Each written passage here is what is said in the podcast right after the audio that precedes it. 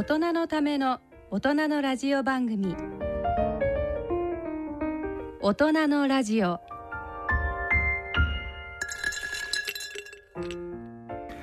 2023年7月第4週大人のラジオ。ご機嫌いかがでしょうか？安倍健人です。ご機嫌いかがでしょうか？小屋敷翔吾です。人とたいです。さて暑いですよね。ねどうですか？小屋敷選手いやー最近は。最近はですねあの7月上旬に、えー、2週続けて北海道にお仕事で行っていて、で北海道行くとこっちも戻ってきたくないってぐらい。涼しいもんやっぱり、うん涼しいです。え、えー、羨まし最い。高気温でも30度いかないですし。ちょうどいいねそれなら。そうなんですよ。しかも湿度が全然ないのでカラッとしていてもう本当に過ごしやすいですね。でもなんかあれだね立派になったよね。そうですか。なんか日本を股にかけて仕事してるっていうね。ね、ありがとうございます。ね。姉さんはどうですか？私は7月というか実はですね新しい自転車を買ったんです。いくらいくらいくら？それはちょっと内緒なんあですけど。ー そうでさあ乗るぞと思ったんですけどやっぱりもう暑すぎてあ朝の4時とか5時に頑張って行ってももう1時間こがないで。あのなんかねもう本当にもわっとした空気に息苦しくなって、もう無理だと思って。ーそそれが症状なんだよね。ものすごく暑いとうん。呼吸が浅くなるよね、そうそうですね。でなんか俺酸素がいかないからなんか朦朧としちゃって、うん。だから最近とってもね気をつけてんの、なんかうん。道とか運転する時もみんな気が短くなってるでしょ、ん暑いから。はい。ねえ。で今日はね、えーリスナーの皆さんに素敵なゲストをお迎えしてるんですけど、えーうまく説明できるかな？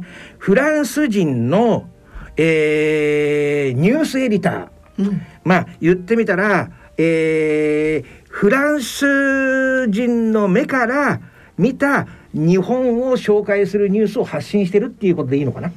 えっと、そうですね。そう言えます。納得してないみたいだね、バンソンさんです。はい、こんにちはにちはもうちょっと自分の言葉で説明するとどんな仕事ですかね？えっと、あの、まあ、海外に、うんあの、に、日本についての情報を、うんあの、海外に。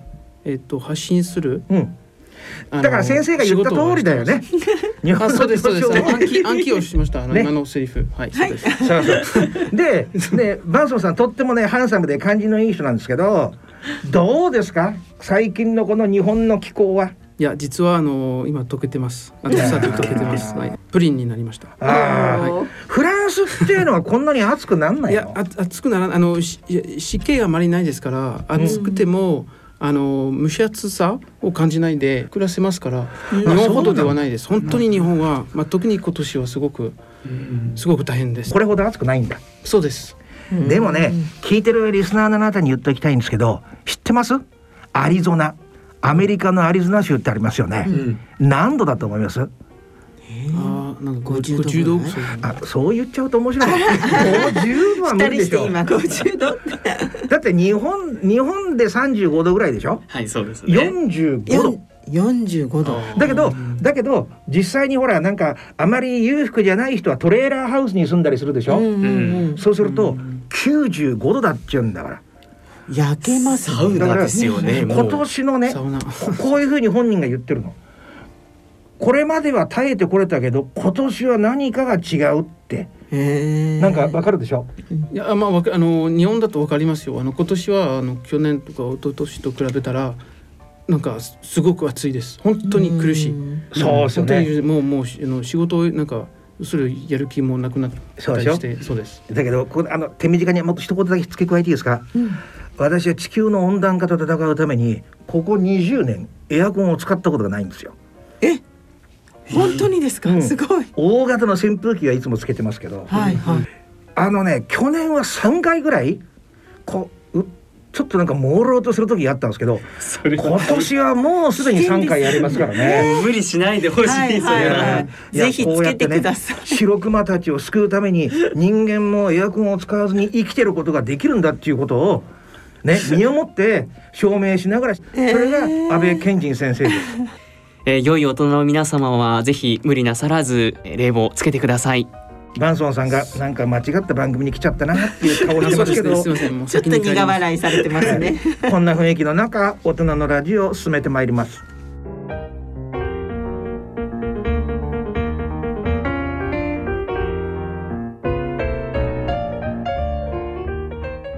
大人のための大人のラジオ。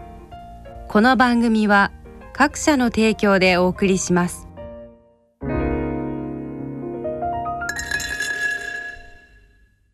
大人のラジオ。さてここからはチャリンコタエそして社会病理のコーナーの合同コーナーです。えゲストはオープニングでも出ていただきましたがフランス人のバンソン・フィンダクリさんです。バンソンさんよろしくお願いします。ボンジュールこんにちは、はいよろしくお願いしますよろしくお願いしますさあということでフランス。まあこの時期というとやっぱりチャリンコタエ的 コーナーとしてははい。ね気になるイベントツール・ド・フランスですよね。と私夜更かしして見てました。あそうなんだそうなんです。かこの時のために、うん。あのわざわざね生放送ライブをやってるところに加入しちゃいましたし、えー、すごい。そう。じゃあもうタエさんもずっと見てたってことですけど、さあバンソンさんやっぱりこのツール・ド・フランスねフランスでは盛り上がりますよね。あそうですね。毎年夏だと、うん。まあ、夏といえばあのツール・ド・フランスといあのですよね、うんうんあの自転車レースで、まあ、今年はあの7月1日から、えっと23日までうん。あの開催されましたね。23日間のね。そうですね。町から町山を越えてうん。谷を越えて、あのフランス全市を巡るレースですね。で、今年は100もう110回です。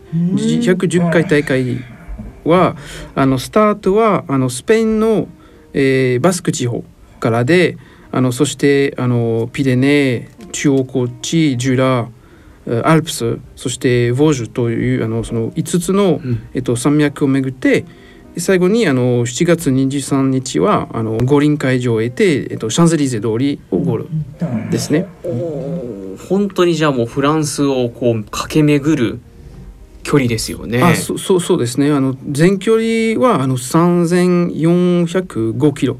ほう。3400いや本当にそうですね。本当にすごいですね。あの、ね。よく言いますのは、ええ。あのえっと、ツール・ド・フランスは世界最大の競技場と言います、全部フランスの全市ですから。はい。ということはフランスのいろんなところに住んでいる人たちが、まあ、必ずしもじゃないとしても結構近くを走ってくれたりするってことですか？あそれもありますね。あの自分のあの、まあ、住んでる、まあ、えー都市かあのあの村うん。を通ったら必ず見に行くんですね。あとはまあわざわざ遠く住んでても通る道、ん。あのそのあの一瞬だけあのそのあの選手たちみたいですから、はい、わざわざい一泊二泊ぐらい泊まって、うん。で一瞬のなんか5秒だけのあの通ったら選手が一瞬通る。そうだけ応援してで終わり。すごい。本当にそうあのそう熱いです。あそうですか。うん。まあそうそうですよね。わかりますよ。その気持ちはよくわかりますよ。はい。えバンソンさん今までにそのまあ見たことってあります？あ見たことはあります。す。もう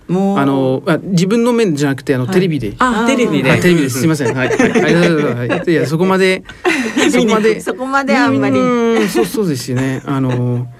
でも、あの、面白いのは。はいえっと、まあ、一番面白いのは、あの、テレビで、あの、そのツール・ド・フランスを見る視聴者の半分ぐらいが。うんあの、競技に興味あるからじゃなくて。うんあの、フランスの景色を見たいから。うんあの、ツール・ド・フランスを見ていると言っているよね。なるほどそうですね。僕もそうです。あの、自然の遺産とか。うんあのその素敵な村とか、あのまあ、山の美しさ、うんあのをあのなんていう眺めたいですからテレビで見が眺め眺めたいですからあの、あそれでフランスを見るわけですよ必ずね。テレビ放送はもう毎日やってるんですあそうでですね。それ必ずはいはいそうですね。あーじゃあある種そのスポーツ番組ってだけじゃなくて旅番組って言ったらちょっと変ですけどそううん各地のこうね名所とかを見ながら、あそうですね。選手たちが走ってるって感じなんですか？そうですね。あとはそのか解説者たちも、あのあの今あの選手のたちの中で何が起きてるかをあの解説するだけじゃなくて、うん。あの今はどどこどこを通ってるのか、その村村のなんか歴史とか小さいなんかちょっと、そうそう情報各地方の情報もあの、まあ、教えたりそう紹介したりをしますから、うん。それも面白いですね。すごく面白いです。だからもう空気だけじゃなくて本当にもう観光なかなか例えばあのまあ今年はなんかお金に困っててなかなかやすあのうん。どこにもどこにも行かない人だと、まそれを見てあそれで、はい、旅旅行した気分になりはい、ますソードフランスが多分そういう人たちを慰めてくれると思います。えー、それはいいな。面白いですね。うん。そうですね。本当に面白いです。あの日本でちなみにその鹿児島から北海道までどのくらい距離があるんだろうって今日気になって調べたんですけどなんと3,000キロぐらいだったんですよ。これまあ無理でしょうけど日本でもやってほしいないってちょっと思いました。いいねですね。うんうん各地の景色見たいななんて。本当旅番組になりますそうですよね。うんうんうんうん。まあそのツール・ド・フランスがやっぱりこのフランスでね人気ってことですけどバンソンさんはちなみにこう自転車に乗ったりっていうのは興味があったりするんでしょうか？で都会ではあの自転車はあの使わないですし日本に行ってもあの使わないですね。あ日本でもはい、な特に乗らない、はい、はい、別にあのはい。い ママチャリとかにも乗らない？やまあうんうん大丈夫です。あの歩く方が多分あのうん運運動なんて健康にいいんじゃないかと思って わかんないですけど。安倍先生が拍手してま安す倍安倍先生が一番喜んでる。電車大好きですよ電車とか。電車日本の電車はすごくあの快適で大好きですから。いいゲストだ。自転車好きばっかになっちゃいますからね。逆に言うと自転車が別に乗ることもそんなに好きではない方でもやっぱり見るぐらいメジャーなスポーツってことですよね。あそそうですね。そうわあのサッカーワールドカップうん。と、うん。あのオリンピックうん、に次いであの、まあ、ツードフランスうん。がゆすごく有名です。面白いのはあのツードフランスって言いますけど、あの今まであの全然フランス人がなかなか優勝しないですよね。うん。あ確かにそうですよね過去。調べたのはそうであの最後に優勝したのは、うん、えっと1985年です。あそんなに38年前。そうそうそうです。全然優勝しないです。全く優勝しないです。それは本当にあのテニスみたいですね。あのテニスもなんか全然優勝しないですね。テニスもすごくあの多分今一番なんていうのえーフランス人が興味あるスポーツだと,、うん。えー、とサッカー、ラグビーその後テニスですね、うん。でその後ツール・フランスですね。4位4位ぐらい、はい。うーん。それでもうテニスと、はい、そうテニスとツール・フランス全然優勝しないですなるほどね。なかなかねで難しいんですねそこは。まあ今ただそのオリンピックの話もありましたけどフランスだとまさにねパリオリンピックがもう1年後に迫ってるんですよね。ああそうですね、ちょうど、まあ、1年ですよね。あのあと1年ですそうですよね、はいはい。来年2024年の7月ということでちょうど1年ですけどどうなんでしょう？こちらの方は準備は進んでいるんでしょうか？まあいろいろなんか心配事がありますよね。例えば、まあ、開会式は、うん。あのまず五輪の歴史の中で初めて外で開催される予定ですね。うん。で選手たちがそのセーヌ川パリでセーヌ川を船で、あの6キロあの行進してで観客がまあ少なくともなんか60万円を見込んでいますね。だからそれはなんかみんなの楽しみに、まあ、していると思いますけど、うん。あのその反面なんかテロ対策はうん。なんか万全なのかその、えっと、すりに合わないのか結構あの,、はい。あのあの安全性への心配が増し増してきていると思いますよね。うん。五輪の開催地に決まった場所にあの警察を動員してでその結果であの警察がいなくなった場所が大丈夫なのかなとかそういう、うん。あの心配がありますよね。はあ、セーヌ川沿いにこうバーッとじゃあお客さんがいてその中をこう川を選手たちがあ先生船で下っていくみたいな通ってあの感じで。観客観客前を通ってはあ、となるとやっぱりそのいわゆるドーム型の建物と比べて当然距離も長くなるからあそ警備しきれない限界があるってことあですよね。その通りですね。点そういう心配はありりますよ。はい。はまあ、前はなな7年前ぐらいもあのテロ事件も起きましたしあの、ええ。何回か、えー、とで最近もまあちょっとどんどん治安が悪くなってきている気がしている人が多い、うん多くなってきてます。あ、はいその警備上の問題まさにそういった話ではその6月下旬にもねフランス国内で暴動がありましたがやはりそういったことっていうのがかなり関係してるんでしょうか？ああまあそれもありますよ。あの、うん今あのその暴動が起きる前まではもうもうあのそういう心配はありましたけどええ。その忘年が起きてから、まあ、さらにそのししし心配があの増してきたので加速した感じ。そうですねそうですね。じゃあちょっとあのな何が起きたか短くあのする。はい、そのいや報道の概要はい報道の概要を短くはい、はい。6月27、うんうん。えーの朝、うん。あのその17歳のあのアルジェリア系の少年、えっと、ナエルという人が、うんあの運転手のなんか検問であの警官に発砲されてあの死亡したんですね。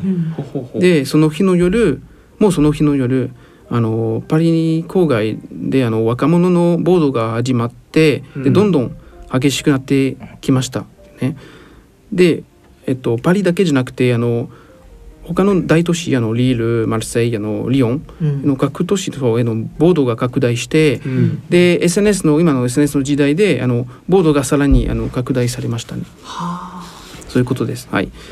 うんであのそれは1週間だけだったんですけどうんうんあの実はあの暴動者の中でそのナヘルにあの正義をとあの叫んだ人が非常に少なくてうんあのその若者の多くは、まあ、ヤンキーと言いますかヤンキーであのナヘルの死を言い訳に言い訳にして、うん。あのまあ、暴力を振るっていったんですね。うん。あのまあ、たくさんの店をあの強奪したりあの一般人のなんか車に放火をしたりして、うん。でそしてあの多分日本ではまああまり報道されてなかったと思いますけどあの最もあの極端な行為はあのパリの郊外の一つの町の市長の家にあの車を直接、えっと、突っ込んで、うん。えっと、放火した、そうですね。でそれはもう本当に暗殺なんか未遂と、はい。あの見られて、なるほど。ということはそのきっかけにこの少年の発砲事件っていうのは過ぎなくてそれよりもこう若者たちがたまった鬱憤とかをこうぶつけたいとか暴れたいっていうそっちの方向のためにこう理由として使ったような感じですかね。はい、そうですね。あの今回はあのまあす政治家たちと専門家たちはい。と警察うんが、あのそう言ってますよね。うんはい今回の若者の暴動はあの一週間であの収まりましたけど、ええあの主主な理由が二つあります。ほうほうほえっと一つ目はあのその警察官のあの増員であの4万万5千人に上って。であの若者のその暴動者大体4千人の暴動者が逮捕されて厳しくあの処罰されました。でその2つ目の理由はあのそれはあまりあの日本でも多分報道されてなかったと思いますけどあの警察官と専門家たち言ってるのはあの郊外でいつもよりあの警察官の人数が今回はあの多くなってたせいであの麻薬の売買うん。麻薬の密売があのうまく回らな回らなくなってきてうん。あのそういうことであの暴動者があのその麻薬密売人の幹部たちになんかもうあの暴動をなんかやめるようになんか命令あのされたようですね。なんか教育受けなかったなんか若者たちがあの、まあ、その麻薬密売で暮らしていて非常になんかお金を稼げますから、まあ、会社で働く気持ちはもちろん、まあ、ないですね。うんなんかいろいろなんか背景を考えたらはい。ものすごくふ複雑ああの状況ですよね。移民との関係もあのありますよ。ほうその移民との関係っていうのは具体的にどういったことなんですか？まあ、移民のあの2と3世の若者たちの中でははい。あの自分のなんか住んでる国の文化になんなん,、えっと、なんていう溶け込まないで、あの暮らしている人がいます。あ馴染めない。馴染めない。そうですね。ん。あのなんかフラン人フラン人の習慣とか、うん。あの儀式とかルールに合わせてくれないであの問題ばかりを起こしています。うん。まあ彼らはあのマイノリティですよね。マイノリティですけど、はい。あの言いたいのは移民の多くは、まあ、静かになんか平和に生活をあのお送ってますけどそのマイノリティがどんどんなんか大きくなってきて悪い風にあの目目立ってくるんですうね。ん。であのまあそのフランスに生まれた生まれたのにあのフランスの文化を十分になんか吸収していないですね、ま、全く吸収してないと思いますよね。であの、まあ、それはあのもちろん自分自身に責任が大きいい大きいんですけど親にもあの責任が大きいですね。親のその若者の親にね。子供の教育を与える義務があるのに、親があるのにあのそうしてなくてあの放置してで結局子供があの飛行に走ってしまいますよね。であのまあそれですからあの最近なんか与党の政治家たちがあの若者をなんか処罰するだけじゃなくて、処罰するだけで十分じゃないって分かってきたので、うんあの今回はあの親もあの処罰すると考えているようですね。まあ、貧なんか貧困であの苦しんであの郊外でなんか育ったたくさんの移民の子供たちだからなんか人生で成功できないと限らないですよね。うん。あの学校がまあ無償なのにあの親からもうなんか学校学校からもうあの教育を受けてないことがもう本当にあの大問題ですけど、うん。あのその移移民のあの子供のになんか2世代3世代の子供たちまあ別にあの多くは問題を起こさない人で、うん。ただもう本当にあの、えっとフランスの会社に貢献して働きたい。うんと思ってますけど、まあ、なかなかまあ貧しい家族だったら、うん。まあ、もちろん他の子供と比べたら都会に住んでる子供例えばと比べたら、まあ、難しいですけど、うん。あのできないわけではないですし、まあ、学校はまずまず無償ですから。うん。あの誰でも行きますよね、うん。誰でも教育あのいい先生があのにあってあの誰でもいい教育を受けられますからあとは親の責任もとても大事だと思いますね。だから今回は、あの政治家を持っているのはあのその子供だけじゃなくてあの親も、うん。あのはい。なるほど。この移民の問題っていうのはフランスにもともと住んでるフランスの方っていうのはどういうふうに受け止めてるんですか？40 30年40年前まではあのまだまだそういう、まあ、移民の問題があの、うん。起きてなかったのでちょうどあのその時があのその今の若者あのあの問題を起こしている若者の親親がちょうどあのフランスにあの来たん来たので、はい。うん。まだあのえっ、とそそのこの先の30年とかうん。40年の結果はもちろん分かるはずないですから、ええ。まだ良かったんですけど、えっと、どんどんあの、まあえっとあの時が経つにつれて、うん。あのいろいろ問題が出てきて、ええ。あのもう本当にそのなんかまあその若者がその問題を起こしている若者が、うん。まあヤンキー大体ヤンキーですよね、うん。本当にもうあの学校に通わずあの親の親の教育もあのあの受けずにあの、うんただあのあのあの外でうろうろしててあの麻薬密売とかもやったりとか、あのすり寄ったりとか人を襲ったりとかして、あのしかも本当に若いですよ。あの今回の暴動暴動者の中での、うん。えっと、平均年齢は17歳でしたね。平均年齢が17歳。そうそうですね。本当になんかもう18歳未満でうん。もうもう未成年ですね、うん。でもそれはみあの最近もうあの法律が多分変わるかもしれないですけど今まではまあ未成年ですからまだ子供として扱われて、うん。あのえっ、とまあ処罰しても普通に大人の処罰とも少し軽くなって、うん。まあ割り軽くなるんですけどここれからもう多分17歳はもう大人ですから、うん。ちゃんとあの、ま、40年前の17歳の子供は今の47歳の子供と全く違いますから、今回は大人として扱うというあの考えもあのありますよね。うん。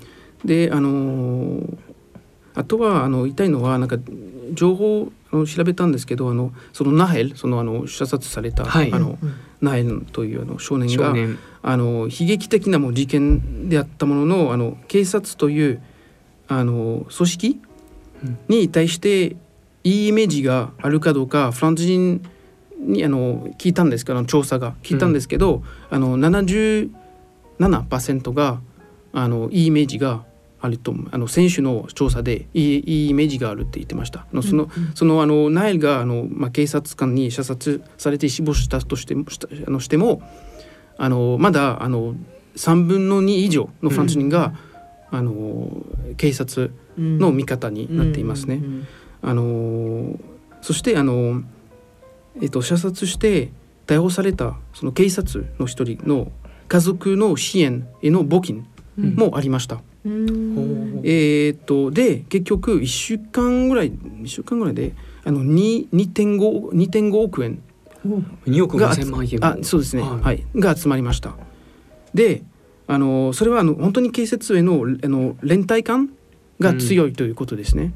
あのでそのそれに対してあのナエルのへの募金もありましたけど、それもなんかなんか9 9,000万円ぐらいでした。だから、まああのーまあ半分以下ですね。うんはい。まあそれはあのまあ現在のなんていうフランスの社会の苦しみを多分反映していることだと思いますよね。うんあのあとはまああのそのナナヘルという人ですね。あのまだ17歳だったのにあのその犯罪歴ファイルには、あのその 15, 15件の記載ぐらいありましたし、あのえっと射殺、まあ、された時運転免許を持ってなくて、えっと、高級車に乗ってましたよね。だからそれはもう普通の若者ではないですね。何か背景に何かあったはずですね。まあ、その15件あの記載があるのは普通ではないですね。うんまあ、それもまあフランスの社会がなんかどのぐらいあの苦しんでいるのか多分あの反映しうんあの反映してますよね。あのそうですね。あとまああと最後に一つもう一つなんかあの若者のその射殺事件が起きた時、えっと、サッカーサッカー選手のあのエンバペエンバペさんですね。うんあのフランス、はいはい代表のエンバペさんがあの SNS 上では書いたのはあのそのナヘルが可愛い天使であのこんなに早くなんか行ってしまったのはありえないとあの書きました。ツイッターで。であのその可愛い天使という表現を使ったことですごく批判を浴びてで突然彼の評価があのうん10ポイントぐらいもあの下がってしまったんですね。うんはい、だからそれいろいろあのもうあのフランスの社会が今その移民のいろいろ問題で、うん。まあ、かかあの早く解決しないとあのどんどん悪化してしまうんではないかというそのあのフランス人の心配がありますよね。あのあ政治家たちもすごくあのできるだけあの対策、まあ、しようとしてますけど、なるほど。大きな問題であることは分かりながらもやっぱその要因原因が一つじゃないからなかなか難しい部分があるそうですね。複雑です。複雑ですね、あとはまあその本当に問題を起こしているのはもうマイノリティですからあうの、ん、大半ではないですから、うん、そうですよね。必ず一般化にしないように、うん。あのみんな頑張ってますよ。あの差別差別主義者だよみたいなそういうふうにあの指摘されないように、うん、あの言われないようにあのみんなちゃんとあの何起きてるかを事実を見て、うん。あの伝えようとしてますけどなかなかあのあまあ難しいですね。うん。はい。えーまあ移民の問題どうでしょう安倍先生。この問題印象としてはどんな受け取り方をしましたか？これはあれですよねあの私前にこれしばらく調べてみたことあるんですけど移民がこうフランスに行きまあフランスじゃなくてもいいんですけどヨーロッパにこう入ってきますよね。あそう彼らあの例えば一世の移民っていうのは子供にものすごく期待をかけるからあの頑張れ頑張れって言って圧力をかけて、家が居場所じゃなくなっちゃうんですよね。そうですね。で外に出るけどもあのフランスそのフランス人のまあそのまあ言ってみたら白人社会ですよね。は彼らをお社会的にも受け入れない。だから子供たちは居場所がなくなっちゃうんですよね。家庭にも居場所がなくなって社会にも居場所がなくなっちゃって以前は結局それがどこに帰ったかっていうとそのイスラム的なその原理主義的なあえー人たちに利用されちゃってテロリストにさせられちゃったりっていうふうになったんですけど最近はもっと状況が進んでこの麻薬がね世界的に横行してるんでそれがテロに向かうのがこのギャングの方に向かうようになったんだなっていうふうに思って今あのおバンソンさんの話を聞いたんですよね新しい傾向だろうなといいうふうに思いますね。その昔だったらその宗教的なね、えーはい。テロでこう居場所がないその心理を利用してこうなんかこう破壊的な行為をやることで来世は幸せになれるんだっていうふうな理由の仕方したんだけども、そっちの方向に行かないでこの麻薬を使ったそのお反社会的な組織に利用されるようになってるっていうのが今の現状なんだろうなっていうふうに思ってね。まあうん。原点はおそらくは社会で移民をお差別しないで受け入れることができないっていうことがやっぱりその中核なんだ。アメリカでもそうなんですよね。結局ものすごく頑張って医者とかになったとしても医者の世界の中であいつはイスラム系だからっていうので排除されて居場所がなくなっちゃって。で結局戻るところって言ったらお父さんとかお母さんにも相談できないから宗教的なねなんか偏った方向に飛んじゃうっていうケースが私があやり取りした中にも非常に多くて、うん。なんでそのお革新的にあるのはやっぱり、えー差別意識移民に対する差別意識で、あとはなんでその移民が生まれてるのかっていう結局ね国と国同士の争いによってえー元の国が破壊されちゃって居場所がなくなっちゃってるっていうことなんで、その2点がやっぱり中核なんだろうと思うんですよね。その大きな力学を解決しない限りはこの問題はなくならないだろうなと。だからどこまで行ってもこの差別の問題ってなんかあのーなくならないですよね。あのうんバンソンさんご存知かもわかんないけど、アメリカとかのね大学とかでこうやってこうアファーマティブ、えーアクションって言って結局、えーい移民とかを一定数とを入学させてこう社会と同じようなこのおなんていうのかな人口構造にしようみたいなのがあってそれがあー最高裁判所で否定されたんですよね。だけどそれも結局元にあるのは人種差別的なねうんうんあれなんでそういうところである意味本当に人種っていうのを意識しないで能力とか人格とかそういうことだけでね社会を作るようにしていくえー理解を広めていかないとね。そうですね。うんまあもともとフランスはそういうフランスはそういう国ですよ。あの、うん本当にもうあのどこから来たかあの宗何の宗教なのかとかあのあの顔の色とか、まま全然そういう関係なくあないんだ。ももともと関係なくあの、うん。ただフランスが好きだったら、うん。フランスフランスの文化あのをあの吸収したいなら、うん。あの自分のまあ自分のもちろんあの例えばあのわかんないけどアアジアアジアから来たら、あの自分もちろんなんか違う宗教ですし違う習慣ですけど、うんフランスに行行くことにしたら自分で行くことにしたら自分の一部だけをちょっと置いといて、うん。あのまあ宗教とかそれ全部はね、うん。あのえっ、と習慣とか置いといて、うん。でフランスのことをす好きになるようにあの頑張らないといけないです。うん。でそうしないとあのもちろんなんかどんどん私と違うねとかそういうふうになんか、おどんどん思わ思われてきて、うん。で少しずつ多分あの、えっと、社会、まあ、その人たちがグループから離れてききて,、うん。きてちゃうと思いますよね。うん。そうですね。まあ、北アフリカからの移民は40年50年前はそんなになかったんですけど前はあのヨーロッパのかイタリアとかスペインとか、うん。まあ、ポーランドとか、うんそこからみんな来てたので、うんあの大体まあ欧米人とか大体同じような文明でしたから、うん。そんなになんか問題はなかったんですよね。でも今は今回は、まあ、イスラム教徒たちとか、そうの。そうそうですね、うん。行くのであの今回は本当にイスラム教徒はもう静かに、まあ、大体みんなそのイスラム教徒フランス人のイスラム教徒たちはみんなもうすでに平和にあの暮らしているので、うん。そういう問題ないですけどそのマイノリティがどんどん大きくなっているマイノリティが、あの自分の宗教とか自分なん自分のあの文化を持ち込んで、うん。あのみんなの前でなんか見せようとしてる、うん。したりとかするんですね。うん。あの例えばあの海あの今はもう夏ですからビーチに行きたい時は、うん。あの普通になんか、まあ、水着を着てあるんですけど、あのイスラム教徒の女性たちが、あの何人あの、まあ、みんなじゃないですけどもちろんがあのそうなんかあのイスラム教徒のなんていうあのはい。衣装、みたいな、はい。はい、宗教的な、はいはい、入入ってあのあの来てからあの海に入りたいって言って、うん。だからそれもあの文化と文化のあの対立してるんですよね。うん。それはただの衣装だけじゃなくてあのし自分の宗教をあの見せるような、うん。あの要素ですから、うん。あの今対立としてますね。うん。だからもう政治家は今迷ってるあの本当にもうあの禁止にするか、うん。でも禁止にしたらまたなんか、まあ、左側の、うん。まあ、人たちか、ええ。あのなんかイスラム教徒のなんか団体からなんか指摘されたりとかしたらどうなるかなとかで最悪の場合は、まあ、テロ事件とかそういうものなんか、それが原因で。そうそうなんかあの意識しないとうん。本当にもうどうなるかわかんないですから、うん。本当に複雑ですね。うん。あのあとはまあそうですね。あと若者は最近の、まあ、若者たちはもちろんなんかえっといろんなことなんかえ影響言葉おあの大人の言葉に影響されやすいですから、うん。あのいや別にあの働かなくていいよ。あの今麻薬売買のあれです。うん。やったら、もうあの一日になんかわかんない。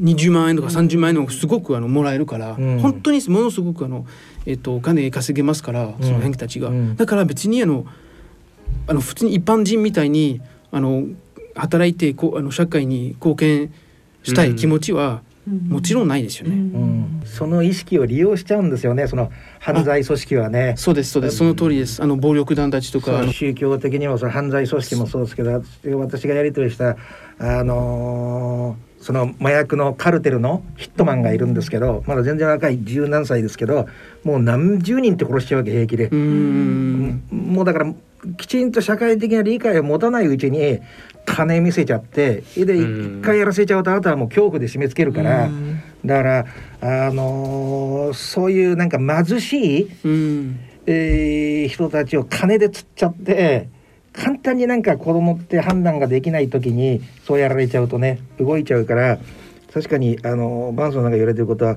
なんかいいろんな面でねあのいい点をついてますよね。ううん。んそうですね。はい。ということで、えーここまで、えーチャリンコタイそして社会病理のコーナー合同コーナーでお送りしてきました今回のゲストはフランス人のバンソン・フィンダクリさんでしたバンソンさんありがとうございましたありがとうございまし。うございましたた Merci beaucoup. Merci.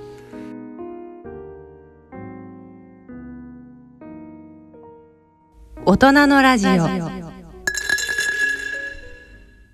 大人のための大人のラジオ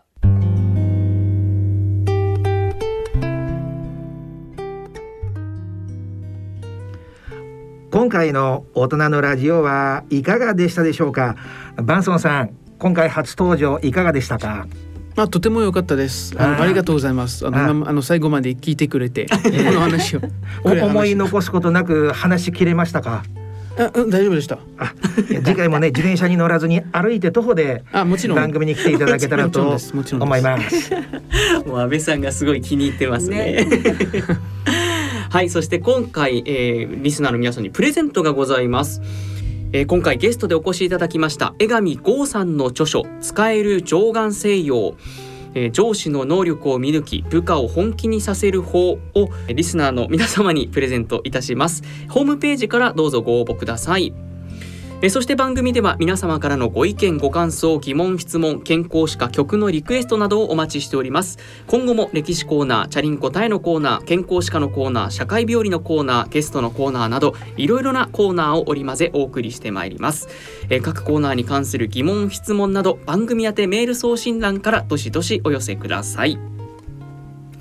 それではお時間となりました。お相手は私安倍賢人と小屋敷翔吾と人とたえでした。それでは次回の放送まで À bientôt. Au revoir. さようなさようなら。ら